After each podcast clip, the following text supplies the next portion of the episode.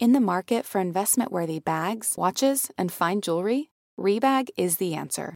Rebag is a luxury resale platform where each piece is carefully inspected by experts to ensure quality and authenticity. Use Rebag to buy and sell finds from the world's top brands, including Louis Vuitton, Chanel, and Cartier. Head to Rebag.com and get up to 15% off your first purchase as a member with code REBAGNEW. Shop today at Rebag.com. That's R E B A G.com. And use promo code REBAGNEW for up to 15% off your first purchase as a member. Welcome to So Bad It's Good with Ryan Bailey, the podcast where we cover all the pop culture we love to hate, from the classic reality TV moments of the past and present to the latest Daily Mail headlines and everything in between. We'll dive into all the infamous and notorious messes you can't stop watching. I'm looking at you, Jax Taylor. I'm your host, Ryan Bailey.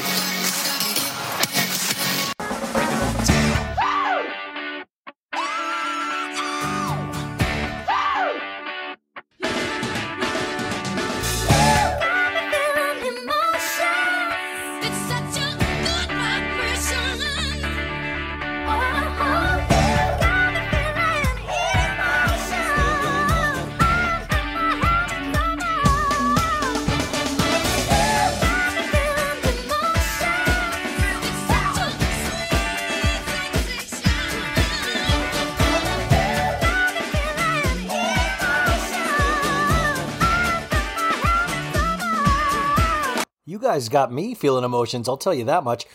Welcome to So Bad It's Good with Ryan Bailey. I am Ryan Bailey. It is Monday. Where did the weekend go? Did you guys have a good time? Do you want to hear what I did this weekend? Should, do you guys want to go first? Okay, I'll go first. Um, so this weekend was great. I'm in Arizona still with my family.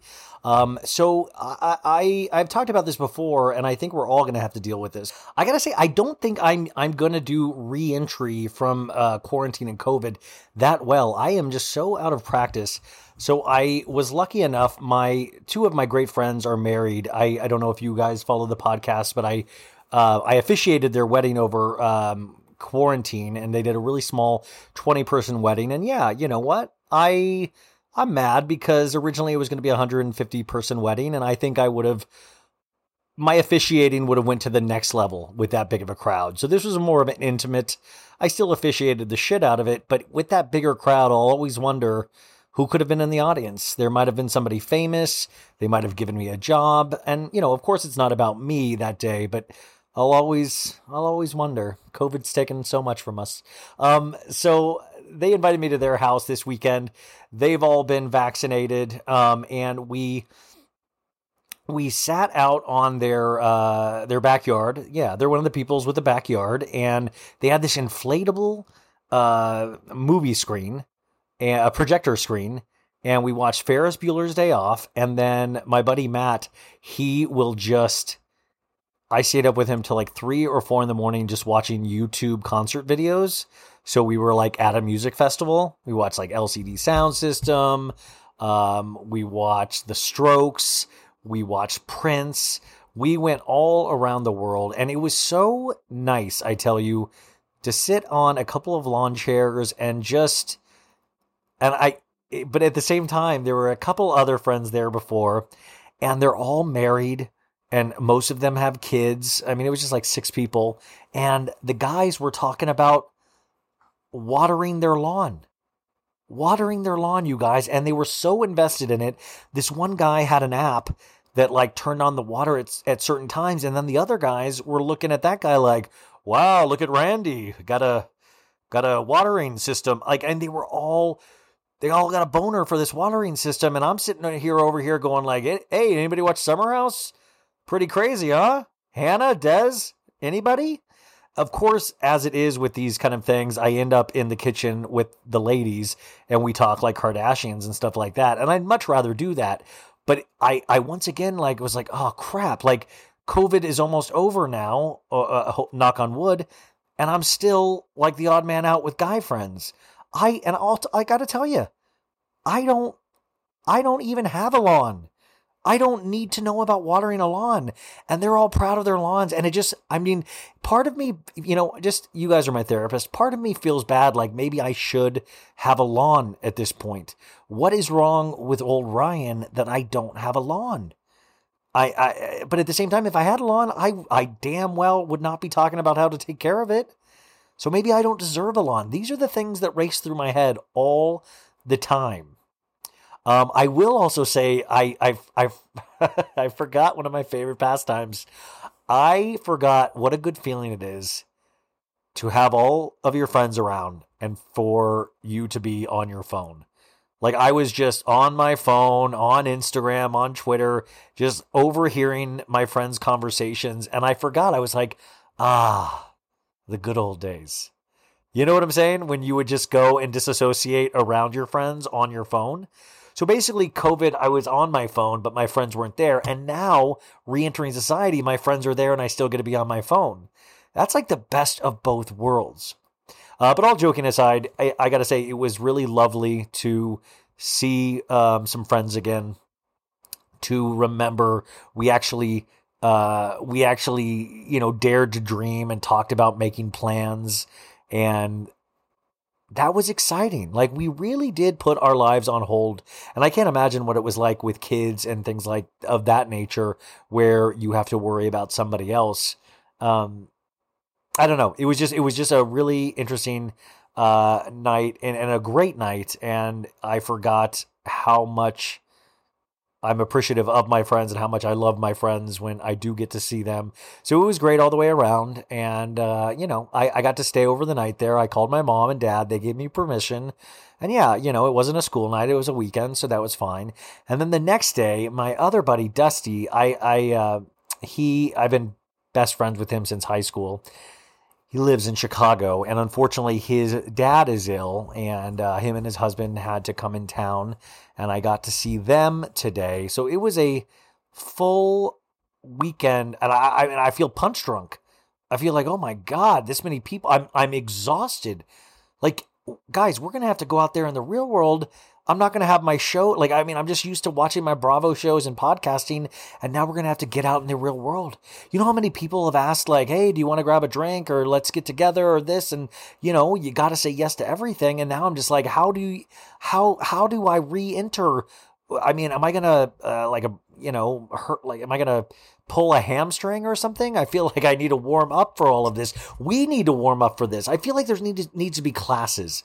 We need to do classes where we practice like little things like talking to a waiter or um, you know making small talk of course. Uh, i need to learn to talk about other things than tv show tv show. So if there's any guys or girls that know sports and want to just give me a cheat sheet on sports i can just like bullet points that i can bring up of like oh how about those buckies the the buccaneers with the the games you know? Like i want guys to think that's a man's man, but I want girls to think that's a Renaissance man. You know what I'm saying? A, there's a difference there. Uh, today is a great day because we have one Miss Sophie Ross back with us, joining us on Monday to give us a pop culture roundup of a lot of the pop culture stories, Bravo stories, the whole shebang. Uh, before we get into Sophie, though, I wanted to do uh, what to watch this week. I didn't get to do this last Monday, and uh, I regretted it all week, but let's see. Let's start with Watch What Happens Live this week. Now, somebody asked me why I don't say Real Housewives of Atlanta, and it's because I usually record on Sundays. So I always think that day is past. But yeah, to remind you, on Sundays, you always have Real Housewives of Atlanta and Married to Medicine. On Watch What Happens Live, you, you have Kandi Burruss tonight and Anila Sajah. Uh, tomorrow night on Watch What Happens Live, you have Nicole Byer and Kenan Thompson. On Tuesday, you have Dr. Tiffany Moon and Isaac Mizrahi. I love Tiffany and Isaac. Uh, Andy loves Isaac. He uses him all the time. Wednesday, Melissa Gorga and Willie Geist. That's an odd pairing. And on Thursday, Yvette Nicole Brown and John Stamos. Uh, so that is on Watch What Happens Live. Remember, this week on Bravo, like I said, tonight was uh, Real Housewives of Atlanta and Married to Medicine. On Mondays, of course, you have Below Deck Sailing Yacht. On Tuesdays, you have Real Housewives of Dallas. On Wednesday, you have Real Housewives of New Jersey. On Thursday, you have Top Chef and Summer House. And I got to recommend Top Chef. We talk about it in the podcast today. I just think it is so great. And on top of it, you're dealing with people with actual talent. It's not just housewives. These people have actual skills. So you might wonder, what are they doing on Bravo? Um, let's see what else to watch. There's some interesting things out there I just wanted to call your attention to. Um, let's see on, uh, Wednesday, you have a Netflix documentary called Why Did You Kill Me? The Netflix synopsis, synopsis for this doc reads The line between justice and revenge blurs when a devastated family uses social media to track down the people who killed 24 year old Crystal Theobald. So that is on Wednesday, April 4th on Netflix. Also, the second season of the reality show on Netflix, The Circle premieres as well if you guys were fans of the circle season one. And then on thursday april 15th i know a lot of uh, my friends that are girls talk about this show. I've never seen it but the new the seventh and fi- final season of the show younger uh, will be streaming on paramount plus. And guys i have to recommend once again real uh, Real World Homecoming, and they're doing the Challenge All Star, which is, of course, the Road Rules Challenge that they do on MTV. They have the Challenge All Stars with Teck, Ruthie, Trishelle Cannatella from uh, Real World Las Vegas. You just have so many great people in that. I think it is worth uh, your time to check out. Also, tonight, Sunday, we had the uh, reunion of 90 Day Fiance. So uh, if you didn't uh, get that tonight, I'm sure they'll be airing it multiple times. Uh, and then also, I just wanted to call your attention to something. I have to give one of the highest recommendations of all to HBO Max right now. HBO Max their documentary department is crushing it so hard. I the last like every Sunday, even into all of quarantine, they've had the best programming, and yeah, it mainly focuses around cults. And it turns out I love cults. I think we all potentially love cults because who doesn't love something that scares the bejesus out of and we could possibly fall into one day. So I got to remind you what kind of lineup they've had so far.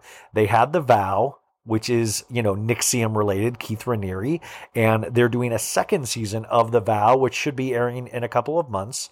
They had um, uh, versus Farrow with uh, Mia Allen's daughter, who claimed that Woody Allen molested her.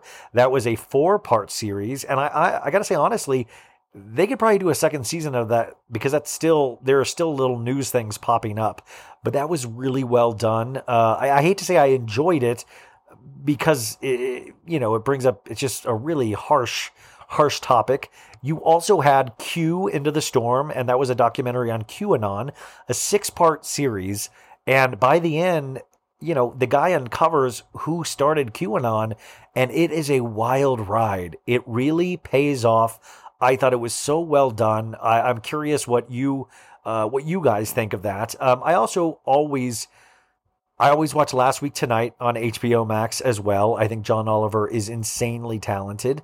Um, let's see what else. Uh, Tina Turner, the uh, documentary Tina on HBO Max. I mean, their documentary department is just. I mean, you don't get that many good things, and they seem to always come on Sunday nights. So I always look forward to whatever they're going to have, uh, you know, next. And tonight, Sunday night, they are starting up a new one. Oh, and they even, guys, they even had a documentary on Heaven's Gate, which is that cult that uh, they all wore the same outfit to uh, kill themselves in. And they wore like all the same Nike running shoes. Ugh, really eerie. And that was a couple part series.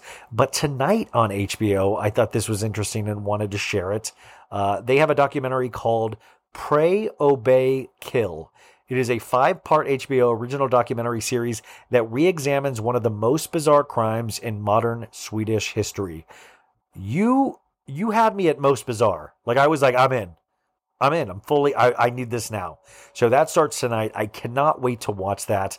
Um, so there is so much good TV on that. I keep telling my friends, I don't know if I've said this on the podcast yet, but it's like I want it, they need to stop they need to stop TV for at least three months, give us a time after COVID to catch up with our friends and family, and then start back with TV again, you know? Um, also, we were talking about music festivals last night because uh, the friends I were, I were uh, was with, we used to go to Coachella all the time, and uh, it's interesting. There has been a year break from the festival scene, and we were talking about how you see all these festivals popping up. Like there's so many concerts all of a sudden popping up because everybody wants to make money again, and they're kind of treating it like this year didn't happen in the sense of the bands that were headlining last year are headlining again. Like Tame Impala is already a headliner again, and they were going to be the headliner last year. I think it's really weird though that no festival is addressing the year we've had in music. I was really uh, shocked to see. I think the person that has had the best, if anybody has had the best, the best quarantine album was Dua Lipa, and I really was shocked to not see her on like Outside Lands or the Las Vegas Life is Beautiful festival. She must have some sort of plan because I thought she had, she did have one of the best albums of 2020. And I think she, I, I would kill to see her live. So I will really be curious when her concert dates come out. But there are so many. I mean, like we never got to see Harry Styles tour. And now Harry Styles is a full blown movie actor. Um, has anybody heard any more dish about him and Olivia Wilde? Are they still a couple? We've got to keep, I mean, I got to divvy it up with you guys. Can we all agree in the audience? Like, can I assign somebody to be on Harry Styles watch and then somebody else can be on Kourtney Kardashian watch? And like, maybe if each one of the listeners, I can give you a special assignment and then you can just report back to me when you hear any movement on the topic. Um, okay, you guys, I'm to get to it. I got to go hang out with my family a little bit more. It is Sunday night. I'm beat. Uh, but I want you guys to have the best week ever. I wish I could say something inspirational to you, but nothing is coming to me. All I can say is that we're five days away from Friday. And if we bust our ass, and if we really think good thoughts, really great things can happen this week. Uh, thank you so much, as always, for tuning in. Thank you for your ears. Thank you for your friendship. Uh, if you're looking to do anything for me, I am a size large. And no, if you're looking to do anything for me, rate me five stars on Apple Podcasts. Always support anybody that I have as a guest. Uh, they're doing this out of their free will, and I really appreciate it. Uh, if you want anything more, Patreon, five bucks a month, gets you a bunch of different episodes. Me and Maritza Lopez just finished the first season of Real Housewives of Miami recaps, and I loved it. And we're going on to the second season. And I think that is it. I hope you guys are doing well, and I will talk to you on Tuesday. Here is Sophie Ross.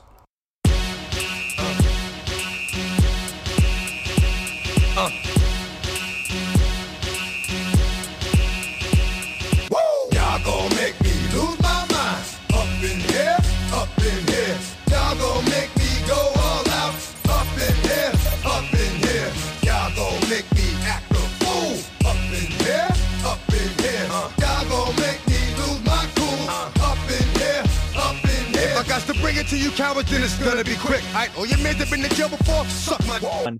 Hey, welcome to Monday. This is Monday. We've got a whole week ahead of us. We're going to start the week off right. We have her back once again. We missed her last week, but she was moving into a new apartment because I think um I think probably people were like trying to break down the door at your other one because they were so upset. Multiple. Yeah, I think the it Kardashians were Yeah, probably after Kendall you. Jenner. It was like the Kendall Jenner issue where I just had too many stalkers. Yeah, it was. So anyway, Sophie Ross is back. She just moved to a new apartment in New York. Um, I got to say, there was something comforting. There's always something comforting about your Twitter, but also I love. Um, I don't know why it fills me with such joy. You said you said I'm moving, and then like the next tweet was I'm already in love with my mover, and I was like, I literally, it's like almost if I was eating carbs right now, I would have got popcorn because I was like, here we go, yes, bring it home. Wait, but I I told you that he ended up texting me and he sent me the link to a short film. You can get you can make people stars now, Sophie. You could tweet his short film out. Oh my god. Yeah, yeah. It was I was like, I don't know if I'm attracted to him or if he can just lift heavy boxes and like not sweat at all. I was like, whoa, you guys are so strong because like I would just shove one heavy box like across my room across my apartment. Yeah. while I was, like packing. And I was like, like so out of breath. And they were going up. I live like on a fourth floor walk up, or that's where my old apartment was. So it was just up and down. And they were just like, okay. They were like these Israeli guys. They were like, okay, what's next? And I was like, you guys are so strong. And they're like, yes. Yes. They're like, what's next? They're like, lift me onto my bed. Yeah, hey. Like me.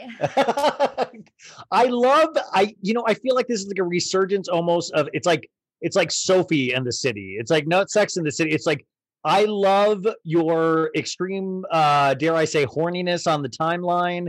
You fall in love multiple times a week. And part of me is like, which one like I I I really I spent time thinking about this. I was like, who's the guy that Sophie's gonna settle down with? And I was like, I don't know if Sophie can settle down with the guy. Well, it's funny. I actually I've only been single since like August, since like the early fall, but this is so much more fun doing this podcast when I'm like single and have these like stories. I wish I had more single. I don't know if I have single straight dudes. I would love if I have any single straight dudes listening. I would love to do a, a dial a date thing where we call in and we get Sophie love because I. But at the same time, I think I would miss. Like everybody's a possibility in your world right now. I feel like if you if you go to a Starbucks, like and the barista like just like kind of looks at you the right way, you would tweet about the barista. Yes, you're right. Oh my god, is it that obvious that I'm horny on the on main?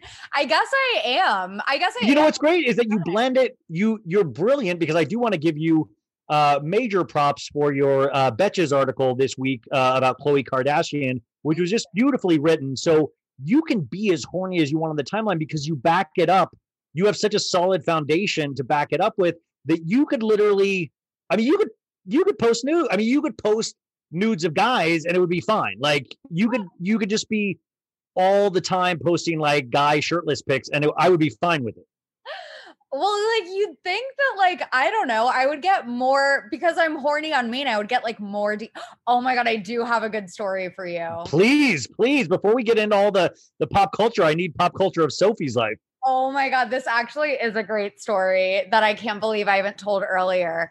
Um, that basically, so I you'd think I would get maybe more guys in my DMs. I really don't. Like, I get no guys in my DMs, like ever. Like because you're too you're no no because i know exactly why because your fan base is um I, I think primarily very smart people which are girls and gay dudes straight dudes are not trying to read your articles and stuff like that you know I know, but it's still like annoying. Like, come on. it's annoying that's what i'm saying because you would be perfect but i guess you have to take that to like dating apps or maybe I do come across maybe a little scary. Like I'll like rip your head off if you say the wrong thing, which is true. But Yeah. so basically, this guy slid into my DMs like a, a couple months ago, and we started talking a little bit. But basically, it started with him saying that he thought I was hot and and jokingly said, you know, feet pics. And I was like, you know, wait wait how do we know jokingly said he like he was like so what's the next step like me asking for feet pics and i was like i mean for the right price like i i had just gotten a pedicure like i think Oh. that actually was the last time i got a pedicure I announce that all the time, and I'll announce again. I'm willing to sell foot pics as well. So anybody out there that wants Sophie foot pics or mine, I will sell anything like that. i'm sure there's like a market for yours also but there's a market clearly for like well well groomed like pedicured feet and i had just gotten a pedicure so i was like you know what like for the right price and he was like what if i just venmoed you like $25 and i was like you know what it's no skin off my back sure so i sent him um A request? feet picture no he just Oh. Me. He venmoed me first and i was like i'm not going to scam you like here you go. And so i sent him foot pictures and then we started dming and we like kept dming a little bit. And he asked for like you know more like just photos of me. And he venmoed me like a hundred dollars on my birthday. And i just sent him some pictures and like that's and i was like Just feed pictures or more pictures? like more pictures of just Things, yeah. like nothing nothing super like explicit like nothing crazy but like i was like if you're gonna send me like a hundred dollars like it's nothing like i can just well, well, can I? Well, this is actually great because I. he sent me selfies and he's actually like hot like now i kind of like have a crush Well, where where does he live? in um california Let's call him right now. I live in California. In fact, I can go visit him and check him out. I could I could interview him in separately. Separately. He's in- he's in palo alto though i don't want to dox him and i hope he's not listening to this because i'll be really embarrassed because i actually like like he he actually like just sounds like a He's like a, a nice guy that happens. So it's not Jimmy Fallon. It's not Jimmy Fallon. We can confirm it's not Jimmy Fallon that you're DMing. Jimmy Fallon was like paying for like my foot pictures. What a what a Um, twist. This is great though. I see this on Twitter all the time, and I you're the perfect girl to ask because I don't know this internet behavior. Is that I notice a lot of the times now I'll see girls that really will in their bios like drop their Venmo or their Cash App, and they're just like, "Send me money just cuz." And and I'm like, is that a thing now where guys are just sending girls money just cuz they're pretty? Well, yeah, that's like been a thing. But I always I I mean I I've what I would rather do and what I'm going to do at some point, I just haven't yet, is set up some way, you know, for me to better monetize my because right now I make no money from my from having a following. So I get girls like wanting to do that if they have like a Twitter or Instagram following or whatever it is. Like I I get people wanting to do that. I always just feel weird like straight up asking for cash. I'm like, "No, I'm going to like give you content or do something, you know." Well, you're a completely different thing because you actually do have content. I'm talking about I've seen girls just say Venmo, Cash App, and their account is nothing. Like, I mean, there's no, they're they're not doing any kind of discourse. They're just saying, I'm pretty. just Please pay me. tweets for their tweets or their photos though. That's their content. Like they, that's their content. And, and then somebody posted uh their their DMs with like guys where guys will just straight up ask for nudes. Like the, the people that they, don't even know the girls. They're just randomly popping into girls' DMs. And I love, I don't love, I think it's so weird that we have this like weird uh free market economy where guys are just feeling free. It's just part of the thing. And now girls are almost used to strangers asking for their nudes or if they sell their nudes. yeah, I mean, you know, yes, that's very much, I and just- that's fine. That's fine. No, Like, no, I just didn't know if you embarrassed. Like I was telling my friends actually that story about the the guy on Twitter, and they were like a little like, "Oh my god, don't you think you're like worth more than that?" And I was a like, hundred dollars is pretty good. Yeah, I was like, I don't give a shit. Like, who cares? I'm like very, you know, like I'm very sex positive as most people are in this day and age. Like, I don't give a shit. Well, I was sex positive until I saw this week's Summer House, and Oh. now I never want to see or hear sex ever again. I don't want to hear pig grunting sounds. I don't. I mean, like I think grunting is beautiful when it's between a man and a woman, or a man, man, woman, woman. In any scenario, as long as I don't have to hear it on a, uh reality show, I don't need to hear a uh uh uh. I don't need that in my life. Wait, is that why people? Okay, so people kept mentioning like, like calling Hannah like a pig, which I was like, whoa, that's like a little like harsh. But I think that's why I was seeing it so much after this week's episode. I guess they thought she sounded like a pig having sex. There was like a. Get it? I understand now. No, I mean it's just it's like a. I just I always like to think of like I always joke around saying like oh it smells like pig sweat in here if like if you go into a room after somebody's it's just like a stupid joke but there is something 15 year that a thing? oldish Is that a thing? It smells like pig sweat. it's a horrible thing with me. I don't think it's like I don't think I've coined something. I just think it's like a stupid thing a stupid gross thing to say but it lines up exactly with Hannah and Des's sophomoric like I mean I feel like they're telling each other horrible jokes during sex. Like knock knock It was just childish. Like it was just immature. Like it wasn't cool. You could tell that they were seeking attention and like being performative. Yeah, they probably were like telling each other jokes. But wait, the part that made me want to throw up and die literally was when we could hear Des be like, push your bathing suit bottoms to the side. Well, imagine imagine watching that with my pa- I watched that with my parents. I made them watch it with me, and Okay, Yeah. going. no, they I watched with my parents, and like I just it's just horrible to look over and look at my dad watching this and my mom watching this, and knowing that they probably haven't felt emotions like this in years, and now they have to watch.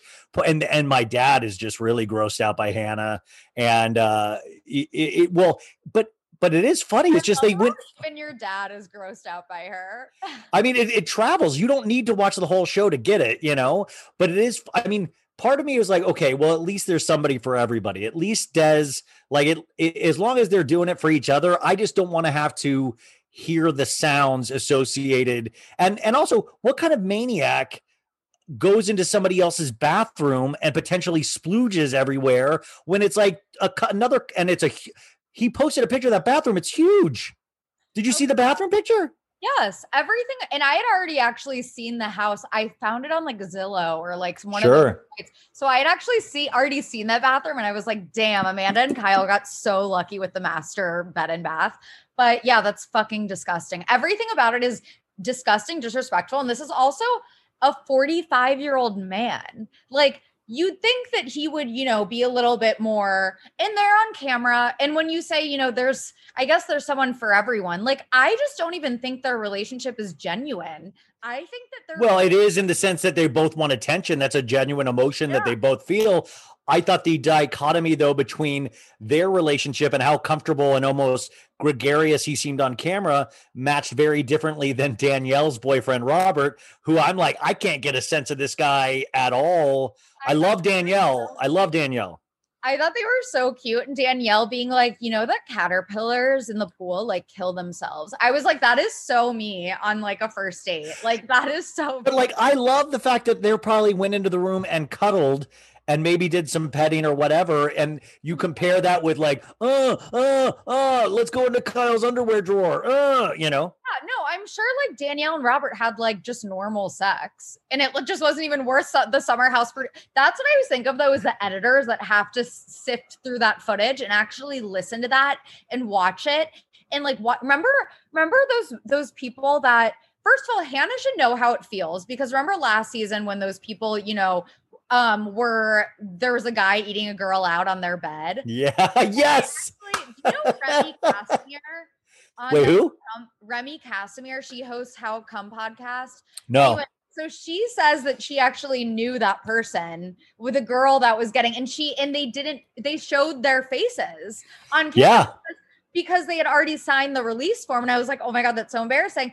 But Hannah, but they didn't. They probably weren't thinking of the cameras because they're not cast members. They don't think about the hidden cameras in the bedrooms when they were looking to have sex. I'm like, those producers or the editors saw everything, and Hannah should know how that feels to have someone literally go down on someone else on your bed, and that's apparently exactly what they did to Kyle and Amanda. Well, that I mean, I do think you bring up an interesting point about, I mean, Summer House, but all reality shows is that I think as we get further into the development of these things, I think the real show is, you know, during the day is that, but at night, I would love it to switch over to production, almost like a, you know, behind the scenes thing where we get to hear production go, holy fuck, I had to, I had to tape Hannah and Des having sex all day. I got to decompress. This is just, I, I feel nauseous. Can I get go home early? You know, like I would love to hear the horror stories of that day. I was talking to Ian Gelfin, the producer of Summer House, on Thursday, and he was talking about getting Luke out, you know, during the fight, and you know, he really is really at this point on three seasons in is good friends with uh, Carl and Luke. And Carl, by the way, announced he's 60 days sober, I believe, on Watch It What Happens Live. Ninety days. maybe it's 90 days. Sorry sorry 90 days. Sorry to take 30 away from you carl but um uh, you know he was speaking of these people like friends and i did ask the question i said do you ever have to tell paige to get off her phone and get in the scene? You know and he goes well no we don't really i i mean i i want her off the phone to like participate and he goes sometimes i will text her and say hey could you participate in this conversation and she'll be like yeah of course so I love that there's those reminders of we need her to get in the scene or we need somebody else to get in the scene. But I love the thought of production. I mean, I feel like that's where our minds go now are how real are these and how are they doing this? Yeah. See, that's what I don't like about Hannah and Paige. I mean, Hannah, for a million reasons, is not likable this season, but like Hannah and Paige, just in general, I feel like they're treating it just as like, you know, any like Hamptons getaway with your friends where you lay in bed and like, look, if you look at my Twitter from today, all of my Twitter is basically talking about how much like I love laying in bed and sleeping until 2 p.m. on Sundays. Yeah, it's relatable. I feel shame around it. So like I would be that person that would sleep way too late and like be on my phone and not want to get out of bed. I get it. But when you are on when it is your job to like put on a show and like, you know, do something like get up. Like that's what I I just don't like how I'm getting the vibe that they're kind of treating it as, like oh, this is kind of like a vacation for us, easy, you know, easy money. Like they're kind of just phoning it in. And even Hannah, like with her, like, you, like you could argue that, you know, Hannah is like really putting on a show. I'm like, but it's not even like genuine. Like everything about it is just like like half-assed like just like bullshit like how they're acting. Like it's just not entertaining. And i think it is interesting that the audience is picking up on that. I think the majority of people you know went in really liking hannah and now has switched.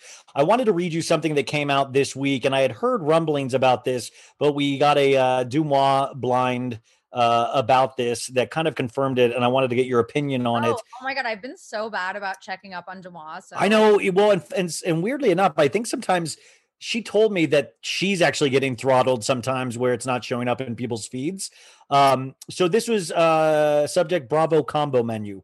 Have it on real authority that Bravo is combining franchises more than you think.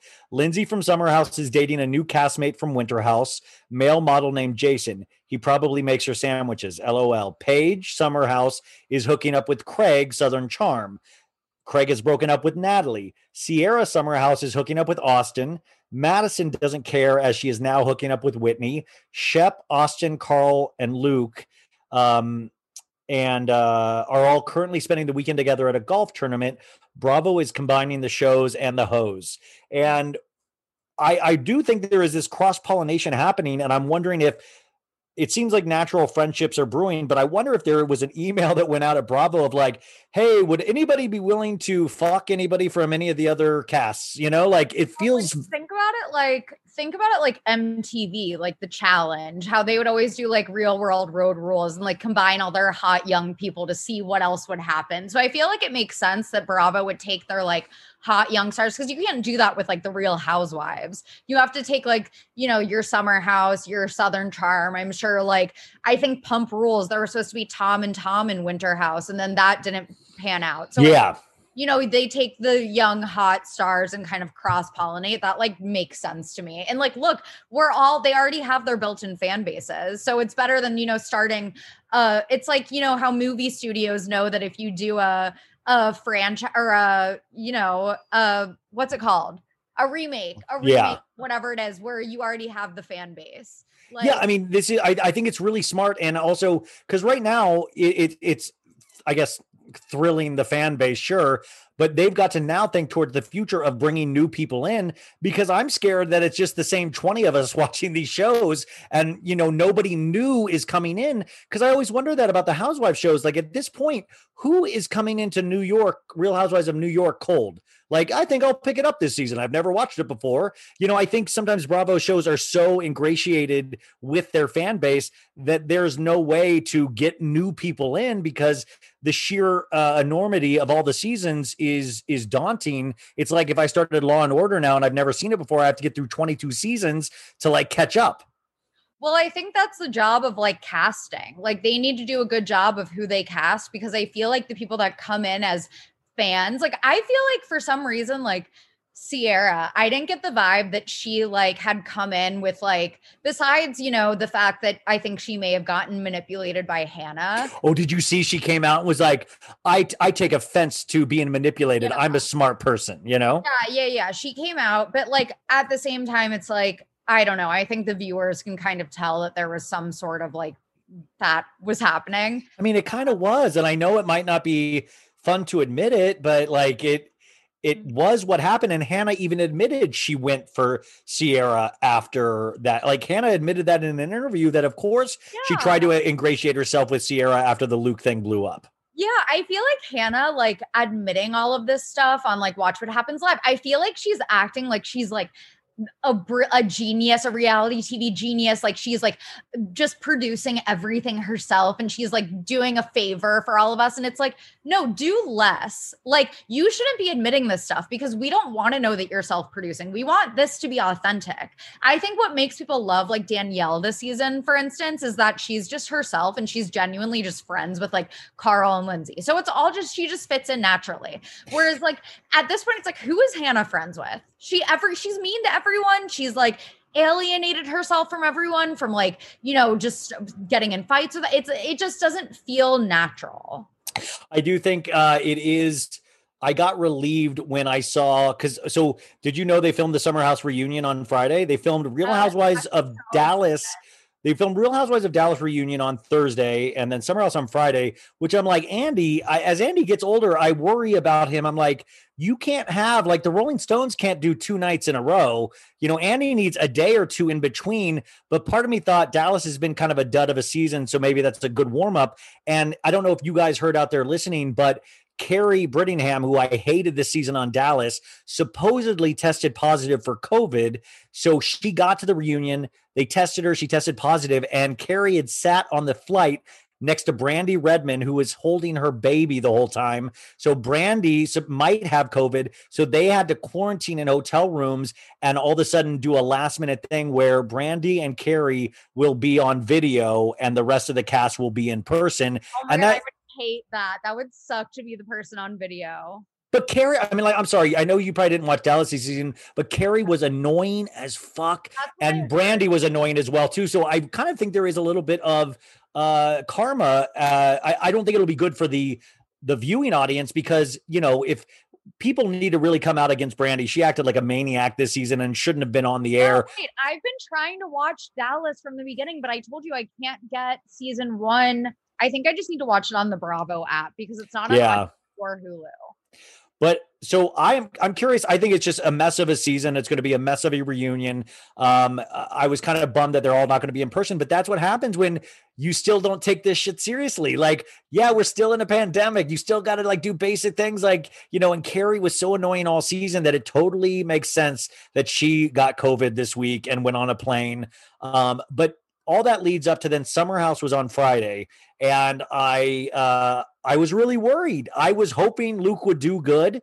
I'm in full Luke's corner, um, and I know I saw. I was relieved to see that he was hanging out with Carl, Lindsay, and Danielle after the reunion, according to his Instagram stories. Yeah, no, it seems like they're honestly all friends, except Hannah. Except for Hannah. yeah, that's what's interesting. It's like I think that like too big for her britches, and like what what we talked about a couple weeks ago. That I think just Hannah is someone who let her ego get go. It just exploded unchecked, and it ended up being her downfall because I don't think that she's gonna you know make and and you know people are saying that Kyle since he was season one he kind of has a say in who gets cast and he has more he's not a producer but he has kind of a producer role which i was reading in maybe reddit so i'm not positive exactly where i was reading this but it makes sense that kyle he was the one that kind of pitched the show and he's like this entrepreneur guy so i can see that being like Yeah. that kyle has like the most power and hannah thinking that she could beat it's kind of like the Wirkus twins when the Wirkus twins like thought that they were going to get you know that that they would win but then they ended up choosing carl Yeah. Yeah. Yeah. it's kind of similar to that where I feel like Hannah thought she was the star. And I feel like it's completely blown up in her face because there's no way. No, and people can argue with me. I will bet my life savings on it that Hannah Berner will not get asked back to Summer House. Well, I'll tell you what, Sophie, I got, I just recently got a DM from a psychic that says Hannah will not be back this season. So I take that as what. Is that a joke? No, I'm fucking around because she did the same thing on Summer House. And no, I'm making. By the way, you guys, you guys, if you need to like start shit with any of your friends, just say, remember, say you got a DM from a psychic, and then just fill in the blank from there, and you Yeah. can totally. Should we tell them about our Luke Gulbranson text exchange?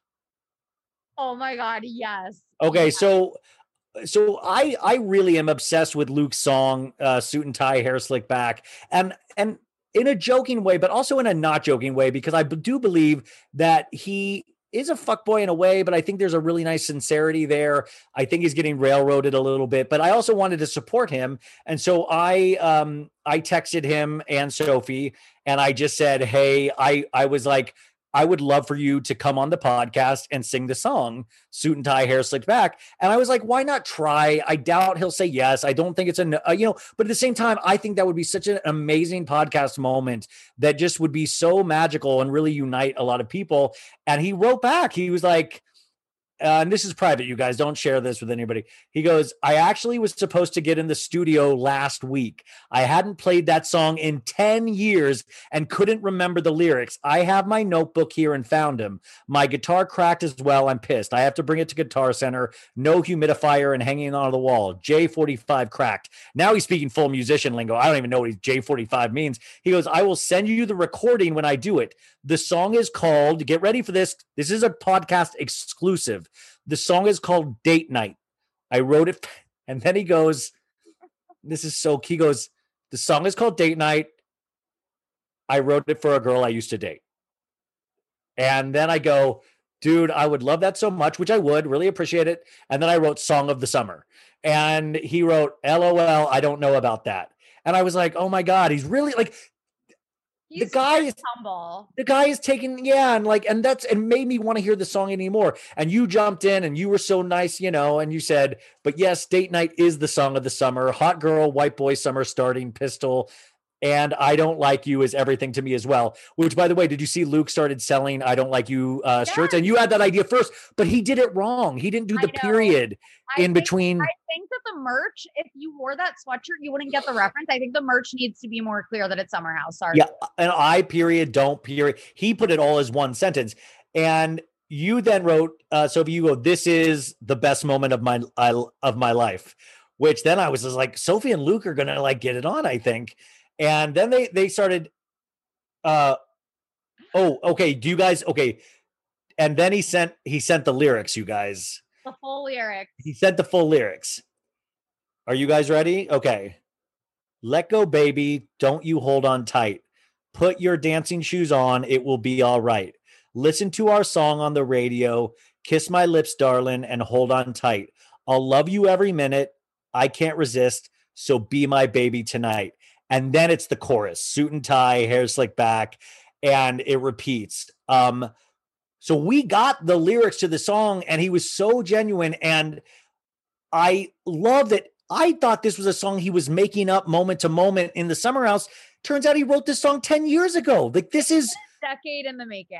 I had no clue he had been working on this for 10 years, which now I need a VH1 behind the music. I need more of the creative process because then I'm like, how many other songs does he have in there? We need an unplugged. You know, Yes. the- Well, I've heard I've heard uh Billy Joel interviews where they go song by song, and I would love to do that with Luke as well, and as well with Scheana Shay. I would love to go song by song and just see where they were at at that time. Imagine good as gold. Oh, see, yeah, like did you know? Uh, yeah, could you imagine? I heard um uh I kissed a girl acoustic with Katy Perry. I think Sheena could do the same thing with Good as Gold. exactly. Like that would be incredible. Like it could be a, a torch song, like a ballad almost. Um, but I do want to shout like Luke is such a genuine, nice guy. We were texting with him and he had every right to tell me to buzz off and like, haha, jokester. And he took it seriously and it made me love him even more. And I got to say, and I really, I really do want to hear that song. I really will push it. I will play the shit out of that thing when it comes out. So keep an eye out for that, you guys. I will keep you posted. Yeah, But he didn't really give a yes or no answer. So I think we just need to follow up and like, you know, ask and then well i did i did text i did text him on friday night and said hope it went well he did not respond back uh so i don't know if he's mad at me i don't I will say about the reunion is that I think with the and what I've noticed about Bravo reunions over the years is that once they realize they have fans on their side, they feel more empowered to like be like, you know what? I'm not gonna let you like like, you know, treat me like shit or gaslight me or whatever it is. And I feel like now that Luke knows that he has the fans on his side, he'll I think that he probably got more of a backbone for the reunion. You know yeah I just mean? the, the thing that scares me though is that luke doesn't have a way with words i mean he does in that song of course but that took 10 years to write so on the moment though if, if he's able i don't know i get scared that he's might not be able to throw it back if Hannah lobs something at him. And I believe Hannah will be Kyle very practiced. would, though. Kyle and Amanda, I think, would be ready to pound, especially after the bathroom episode. And you guys, this is the first in-person reunion for Summer House. This isn't a Watch What Happens live set. They got their own set, so that is very exciting. Um, I know people, you know, some people, a couple people wrote in saying, "Don't talk about Summer House all the time." But I'm sorry, it's the best show that I like right now. But I've got a lot of other things I wanted to talk to Sophie about, and uh, let's start with um, Taylor Swift re-released uh, "Fearless" Taylor's version on Friday, which I think is just so amazing that we have now an album that is purely out there at, at- out of spite, and it is done so perfectly. Um, what did you think? Have you listened to the the new Taylor's version of "Fearless"? So I actually haven't had a chance to listen yet. I like consider myself a Taylor Swift fan. I'm not like a hardcore Swifty, but like I'm def I've had Evermore actually like on repeat for months. But um no, I haven't had a chance to listen yet, but I'm excited to. But yeah, I'm excited for Taylor and fuck Scooter Braun forever. Yeah, Fuck Scooter Braun Forever. I would be curious for you to listen to it, and I want to see if it affects your summer at all. If you feel more powerful being a woman Oh, listening to this album. Yeah, yeah, yeah. I mean, it'll definitely um it'll definitely bring me back to uh, when that album came out when I actually was 15. When that song cuz when you're 15 15. I was 15 when that song came out. So I was like, "Oh my god, this was written for me." Well, I mean, I, I, I mean, I'm an older man, and I thought it was written for me. Like, I mean, I went hiking and listened to that the other day, and I think I was singing 15, and like people were passing me. I was getting so many weird looks, but I, eh, they, they she put all these bonus tracks on it, and I will say it is wonderfully done. I thought it was so cool. She hired the her touring band to do all the studio mus- musician stuff. I love always her ethics behind everything. The only thing I thought was I listened to it all at once, and it's an hour and 45 minutes. You guys, it is a long album. And after a while, though, if you listen to it all at once, you kind of get to a point where you're like, we get it. Like that guy hurt you. Like, I mean, like, I'm so sorry, but like, how many different ways and different like melodies can you obviously a lot, but like, I'm like, and this is supposedly about Joe Jonas, which um cracks me up, but also makes me sad in a different way. But also, Joe Jonas is now married to Sophie Turner from Game of Thrones. I do think it is interesting. Somebody tweeted that, like, imagine, imagine thinking you're past this album that's written about you, and then all these years later, she's like, "Hey, I'm going to redo this. Let's get back into this discourse of me hating you." And I think that's like wild. Not to be a bitch, but there I just have never understood like any sort of appeal with Joe Jonas. Like Oh, I couldn't tell you one Yeah. Jonas Brothers song. I just find it funny that they're called Joe Bros. And I find it funny also that supposedly there's a younger Jonas brother that's not part of the group. Like I, I like I want to know more about that kid that didn't get to be in Jonas Brothers. Like, you know, that to me is hysterical. The one kid that didn't get to be in the band. what do they call him again? The bonus Jonas? Bonus Jonas, yeah, Bonus Jonas. Imagine being called Bonus. Like it's bad enough to probably be picked on for being in the Jonas Brothers, and then Bonus Jonas. Like I mean, you wouldn't be able to show your face anywhere. Um, yeah, that would suck.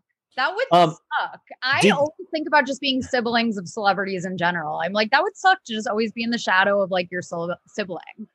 Do you think, in terms of Taylor Swift's dating history, and I always think it's bullshit that people give her crap about dating a lot of dudes, and it's like, are you kidding me? Men do this all the time and don't get nearly the amount of material out it. But do you think that sometimes there's been guys that have said, "Hey, another thing, could you please not write anything about this? Like, could you please?" Like, I mean, I wonder if there's any guys that's like, "Hey, I know this didn't work out, but is there any way you cannot use this?" Well, like I feel like now that's not I feel like that's not an accurate like depiction of Taylor's music now that she she writes it all about her like most recent relationship because look at her last two albums. It's like I don't think those were about and those were about what's his name that she's dating now or No, no. I think she actually she actually now tells stories that are Right. about different girls and different, you know. So I think that now that it like it became a pattern clearly for a while where, you know, it like was her thing that people made fun of her for. And I don't think that's like her narrative. She she wants to be excluded from that narrative. So I feel like it's like not as much of an issue. I'm sure that over the years, you know, that scared people off for sure.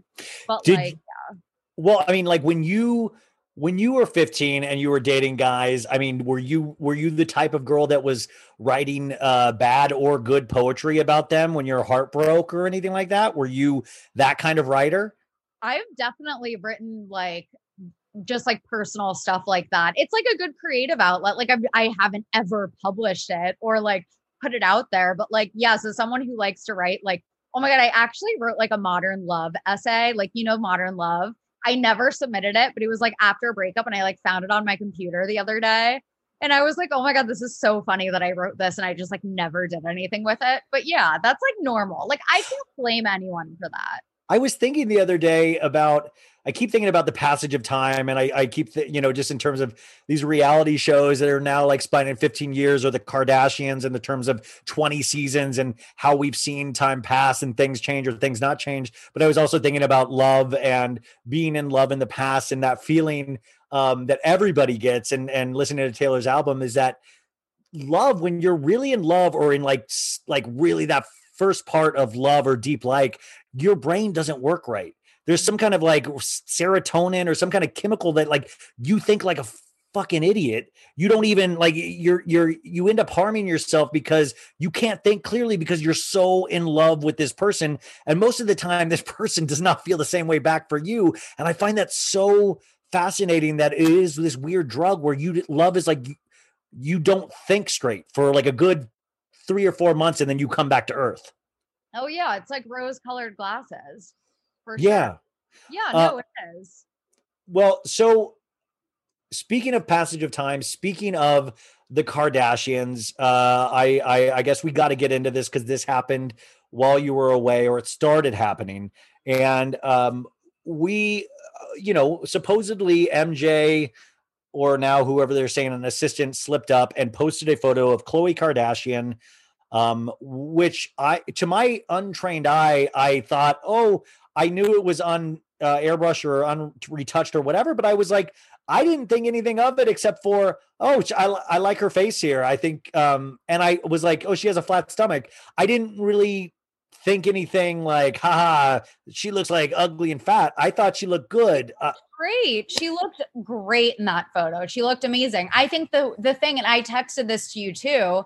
I think that the reason that she didn't like it and why the family was trying it, it wasn't because you know she looked fat. Like that wasn't it. I think it was the fact that her stomach it wasn't perfectly smoothed out and she usually smooths out that area so you can't tell that she's had you know a bbl or liposuction but she does have the liposuction look on her stomach that's what a lot of girls said and i didn't realize yeah. i i can't spot those things or and i don't look for those exactly. things so i didn't really know exactly most people wouldn't be able to notice that it's literally only people like me that kind of like know what that is that would notice that and i think the kardashians obviously go out of their way to make sure that that isn't ever shown so that's why they were freaking out, in my opinion. Um, but yeah, she looked great. She but I'm great. So this turned out to be a saga where she was shutting down people's accounts, uh, which I still don't know how that legally worked, um, or or why that was happening. And Twitter takedowns, Instagram takedowns, it, it was affecting people's accounts just for sharing this photo, which I didn't even really see the big deal. But all of a sudden, we realized it was a very big deal to her. And if you've watched this season or in years past, you know, obviously Khloe is in a obviously now we know a very fragile mental state um where it, I I actually like oh shit I am worried about her because you have people like Tristan, uh, you know, Tristan's fucked her over. The public she thinks has fucked her over. She's fucking over herself. Her mom has fucked her over because her mom has leveraged her, uh, you know, her mental health for an empire. And I just got so confused. Then she wrote an essay kind of back to us, the fan base, and explained all of these things and tried to strike a sympathetic tone, you guys, where we should feel bad for her. And you know what? For a while, I did take that in and I thought about it and I felt bad for certain situations. But then at the end, and I said this on Friday to you guys, I came down on the side of you created this game, your family created this game. Don't all of a sudden cry for Argentina because you don't like the game all of a sudden and you don't even have the balls now to set it straight and go, that is my stomach. Look how hot I still am. Look how like look how I, I what a great moment to pivot and say, I don't need to be a slave to any of this stuff. And you guys are all idiots for loving this as well. The, all the shit we made you get into. Like, what are all your thoughts on this? I, I read your article, but I would love for you to say a, a couple things. I mean, it was it was a missed opportunity. I agree with you there. The reaction was where I was like, this is so stupid. Like, this is so toxic. Like the way that she reacted to show her her body like to show off her body being like this is what my body actually looks like. It was like she was saying there was something wrong with how her body looked before which is fucked up because other people seeing her body will be like oh my god this is wrong. That like my body looks like this. Seeing her unretouched body was just a missed opportunity and it sent a horrible toxic message. And i don't feel bad for her because well yes she did not get treated easily by the media for years. Now it's like they they control what society's beauty standards are and they are more than happy to like capitalize and make money off of women feeling insecure until you know like it affects them in a bad way aka you know khloe has an unflattering photo going around and you know uh, people are ripping her apart because of how much she photoshops. Now it's an issue but you know like when it comes to like making money like they're completely fine with setting all of these like unrealistic beauty standards. Like shut up khloe. I just do not feel bad for her well, at this point. what's the end game though? That's what i i don't know what khloe's in game. You're making these hard stands right now putting all of this out in the press where are you going with this? There is no competition. You're not going to one day win most prettiest, flattest stomach girl in the world. There is no award for that. Like, clean up your side of the street. Make sure your husband isn't straying once COVID hit. Like, I mean, this to me is like this conversation we keep happening, but it's a conversation that is so one sided with us saying one thing, all the public, and then her saying one thing, but she's never done a full. I would, I would kill to hear an interview where there was an actual back and forth dialogue with somebody that was able to go, okay, I totally get what you're saying in terms of, you know, how much you've been through, but do you not think that your family has set these standards up so you're kind of a slave to what your family has done and you've profited off this many, many times over. I would love to hear that conversation because right now we're just writing words or saying words. She's writing words or saying words. It's not any kind of dialogue. And she puts a period on things when it should be an open ended argument. Totally. And I think it's like, it's just surprising that Kim Kim was the one that filmed that Instagram live. Like Kim was on board with this reaction where I'm like I get it because Kim, you know, is just as toxic with her surgery and photoshopping and lying about it, all of that. Yeah. But I like to think that Kim is smarter than that. Like Kim knows, you know, how to like keep up with, you know, what is going to keep the brand relevant. Like I'm surprised by their reaction honestly because like half of me is surprised but it's it, I just am like, it's just so embarrassing. All of it is embarrassing. All of it is just so out of step with what is cool and what actual, like, real people want right now. And like, they just kind of alienated women everywhere with that well, move. I and I wrote that in the Betches essay too. I was like, they just completely showed themselves for like they're fat phobic. They alienated women. Like I I have, you know, I it's not like I am plus size, but even I felt just completely alienated by their behavior. Like I just everything about it I was like it's just I can't believe Kim was behind this. We always think of her as a savvy businesswoman and I think, you know, the more I watch them, the more I think they were just in the right place at the right time. Well, I mean, I just I thought what a shame we have this really cool moment where they're ending this show.